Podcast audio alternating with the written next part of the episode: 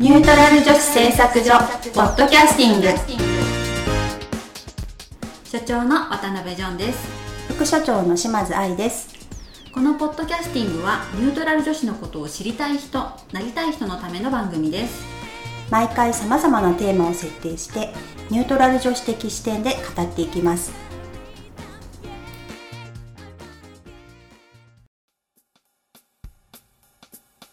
自己紹介からしていきましょうか、はい、そうですね。はい。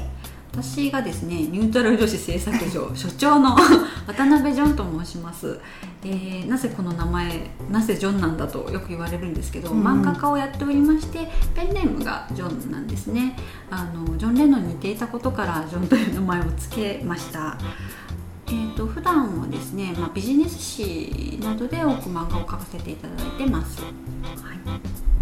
はい、はいじゃあ私ですね。はい。ニュートラル女子製作所副所長の島津愛と申します、えー、クロスコンサルティング株式会社という、えー、コンサルティング会社を自分でやっておりまして主にですね企業の方に向けて人材育成や生産性向上などですねコンサルティングをさせていただいてます、まあ、女性の方のモチベーションアップとかあのキャリア形成とかですねそういったことをメインにしていますはいはい、以上です。私たちのプロフィール、あの詳しくはホームページをぜひ ご覧ください。はい。そもそも何なのこのニュートラル女子製作所って、と皆さん思うと思いますね。なので、まあ、なぜこのニュートラル女子製作所を始めたのかという話をしていきたいと思います。そうですね。はい。2013年の11月ぐらいです。かね。ね。うん、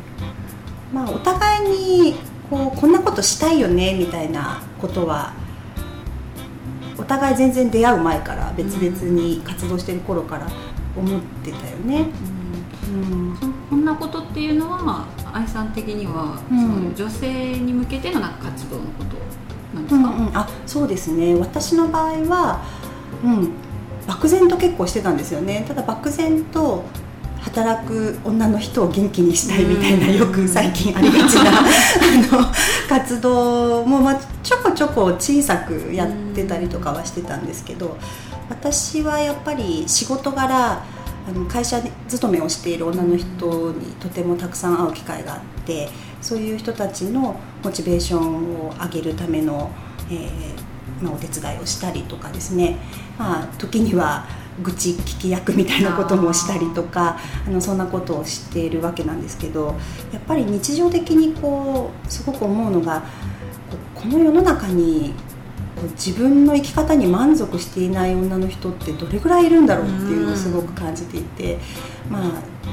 頑張ってるんだけど自信が持てないとか、まあ、自信が持てないっていうキーワードは本当に多いなと思っていて。まあ、何を隠そう私自身も20代の間はずっとそうでしたし、うん、まあ、30代に入ってからもなかなか自分自身にこう自信が持てない自分がやってることとか自分の生き方とかに自信が持てないっていうことがすごく長くあったのであのなんかそれをどうにかこうもうちょっと生きやすくというか 楽しく自分にこう自信を持って生きていける人がもっと増えないかなっていうようなそんな、まあ、漠然とした気持ちはずっと持ってたような気がするんですよね。うん、そうですね、うん。なんかね私は正直そこまで交渉ではなかったんですけど。交渉かな。あのね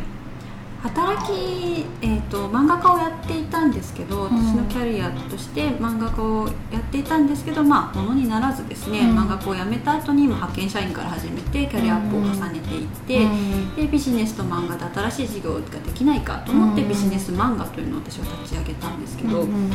ぱり女性ってなんて働きづらいんだろうっていうのはどうしてもねこんな話をすると言い訳って思われてしまうんですよ、はいはい、能力不足だというふうに思われるので、うん、みんな声を上げないんですよね、うん、なんかそこに対しての違和感はずっとあって、うん、私も私自身も同じように能力不足だと。自分の経験不足でもっと男性みたいに働かなくちゃって思っていて過ごしていたんですよね。でももそれがあれなんかそうじゃなくてもいいかもっていうのをだんだん気づいてきて、うんうん、なんかもっと自由に生きられるんじゃないかっていうのがだんだんこの私の何でしょう、うん、なんだろうなて言ったらいいのかな。私の中で芽生えてきたんですよね、うんうんうん、こういう思いが。でそういう時に愛さんと会って再確認できたんですよね。なんかこう最初に話した時ってそういう話ですごい盛り上がった記憶があって。めちゃめちゃ楽しかった。なんか こう男性批判じゃないんだけど、こう男性社会で生きる生きづらさみたいなこととか、そういう話で結構盛り上がったような記憶があるよね。うん。と誰が認めなくてもこのビジネスの世界というのは男性社会なんですね、うん、それはもう事実だと私は思います、うん、でもそれになんか声を上げれないなんか私たちがいるなっていうことを愛さんと話すことによってなんか再確認したんですよね、それが一つのきっかけでしたね、で一緒になんかしたいよねってそうそう。そのもうその時に初めてご飯一緒に食べに行った時になった気はしますね、そこからジョンちゃんがあの私たちが言いたいことってこうニュートラルってことじゃないですかみたいなことを言ってくれて、ニュートラル女子っていいよねみたいな名付けを結構すぐにしたと思うんだけど、なんかニュートラルっていうことに対する思い入れっていうのはジョンちゃんは何かあったのかな？ニュートラルという言葉に対してはそんなに思い出はなどちら側にも触れない、うん、極端にならない表現としてニュートラルということを、まあ、編集さんとお話をして使ったりっていうのはよくあったんですね。でこの私たちのこの世界男性社会の中で生きていく女性として、うん、どうしても男性化せざるを得なか、うん、得ない生き方が多かったじゃないですか、うん、でもそうじゃなくて女性らしい生き方もあるし、その中間もあっていいんじゃないっていう、そのバランスを取った生き方もあっていいんじゃないっていう話で盛り上がった時に、その中間がニュートラルかなっていうので、ニュートラルっていう言葉を使ってお互い響いたんだと思うんですね。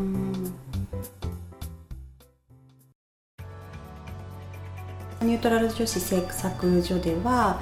こうこういう生き方がいいよねっていうこうそういうステレオタイプなものを提示するっていうことではなくて、まあ、いろんな皆さんいろんな資質を持って生まれてきてるしいろんなこう価値観でいろんなことを大事にして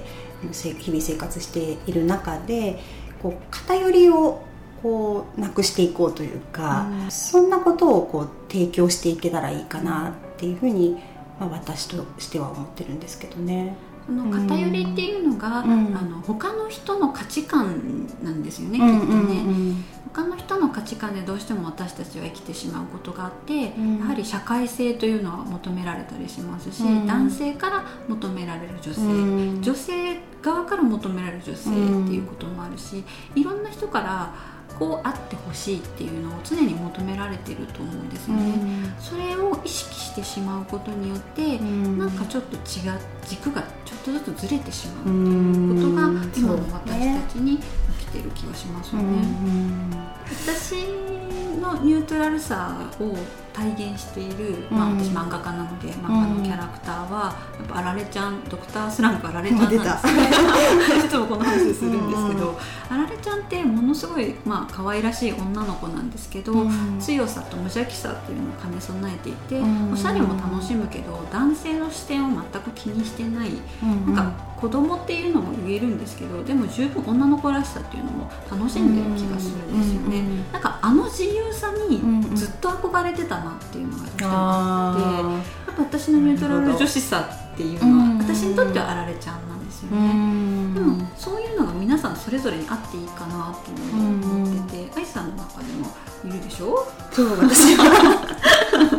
あ純ちゃんはよく知ってくれてるんですけど 私はもう2008年の大河ドラマ「篤姫」がすっと出てくるから歴史フリークとしてはあのそうですね篤姫が私にとってベストニュートラル女子ですね、うん。まあ、篤姫さんっていうのはあの幕末のあの時に、まあ、島瀬藩からあの徳川の、えー、お嫁さんになって、でこう倒幕派と、えー、幕府の間にこう立たされる、うん、まあ、立たされながら日本を良くするためにどうしたらいいかっていうことをこう考えて、えー、女性ながらに政治の場面でこういろいろ立ち振る舞う人なんですけれども、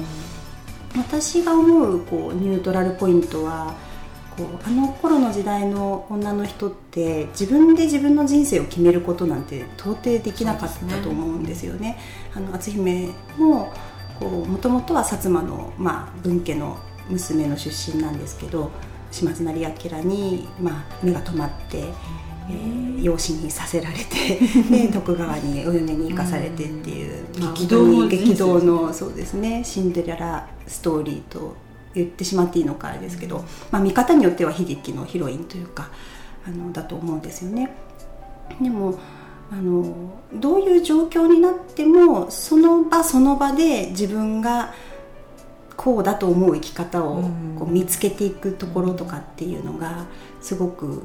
私はニュートラルさを感じるんですよね。うん、うん、あの最後はねこう自分のこう家島津家とは敵対するこう徳川家の方にこうお嫁に行くわけですけど、まあ、それでも徳川家の嫁としてやるべきことをやるんだっていうふうにこうあのなんて言うんでしょうね。自分の信念を負けずに敵側で生きていくっていう、うん、まあ、その素晴らしさこれぞニュートラルな感じがするんですよね。そうどちら側の価値観にもとらわれない、こう真ん中というかですね、あの状況によってはこう敵対する両極のものを融合させるようなこともできてしまうっていうね、そういうことってあの本当に人として大事にしている信念というか、あの敵対してようがしていまいが人としてこうあるべきだよねっていう話ができないとこう両極端のものを融合させていくってできないと思うんですけど、うん、そうですね。そうですね